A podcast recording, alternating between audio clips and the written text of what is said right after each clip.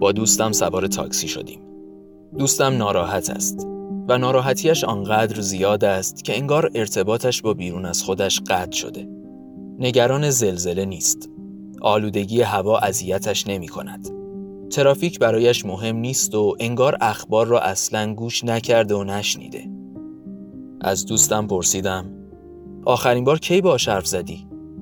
دوستم گفت یک شنبه. یک شنبه گفت دیگه به من زنگ نزن. پرسیدم تا کی قراره بهش زنگ نزنی؟ دوستم گفت نمی‌دونم. میترسم دیگه جواب تلفنم هم نده. میترسم بره. میترسم گمش کنم. به دوستم گفتم اینقدر قصه نخور. همین فردا ممکنه دیگه نباشیم. یه زلزله بیاد معلوم نیست بعدش کی باشه کی نباشه. دوستم گفت همین دیگه. همین وقتی اینقدر عمرا کوتاهه وقتی از فردامون خبر نداریم چرا کسی رو که اینقدر دوستش داره ول می‌کنه؟ به دوستم نگاه کردم و فهمیدم که وسط آلودگی هوا و ترافیک و نگرانی زلزله و خبرهایی که ناگوار است هم عشق زنده میماند. دوستم را بغل کردم. بیرون ترافیک بود و هوا کثیف بود و ممکن بود زلزله بیاید و اخبار ناگوار بود.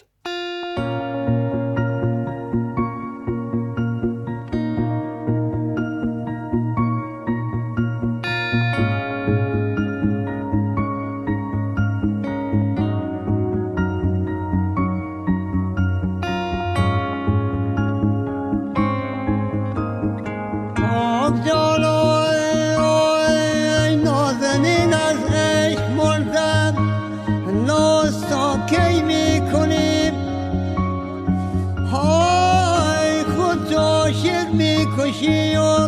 تکیه بر وی می‌کنی می‌بری